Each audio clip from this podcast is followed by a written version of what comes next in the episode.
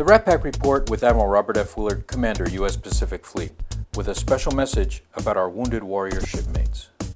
I recently had the opportunity to attend an American Heroes event in Monterey, California. And in it, there were business leaders and community leaders from all over the nation that had joined together to contribute charitably to our wounded warriors across our services.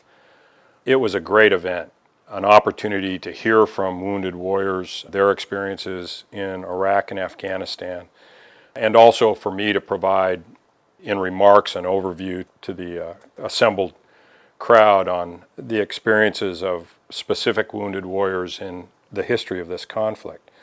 We have many thousands of them, and when I was in a previous assignment, I had the opportunity to visit Bethesda Naval Hospital on a very regular basis and and meet with our young sailors and Marines and soldiers that had been badly wounded in Iraq and Afghanistan and their families and see the courage uh, that they all possessed and see the commitment of their families to their recovery. We all owe a great debt to our young service members who have been injured in this war, and God bless them, wish them a complete and full recovery to the extent they can.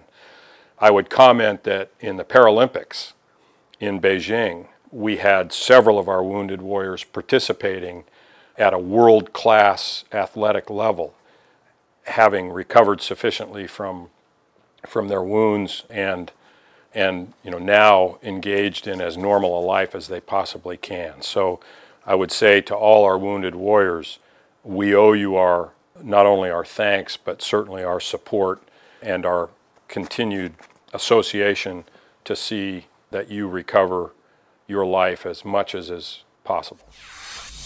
You've been listening to the Rat-Pac Report, a podcast with Admiral Robert F. Willard, Commander, U.S. Pacific Fleet.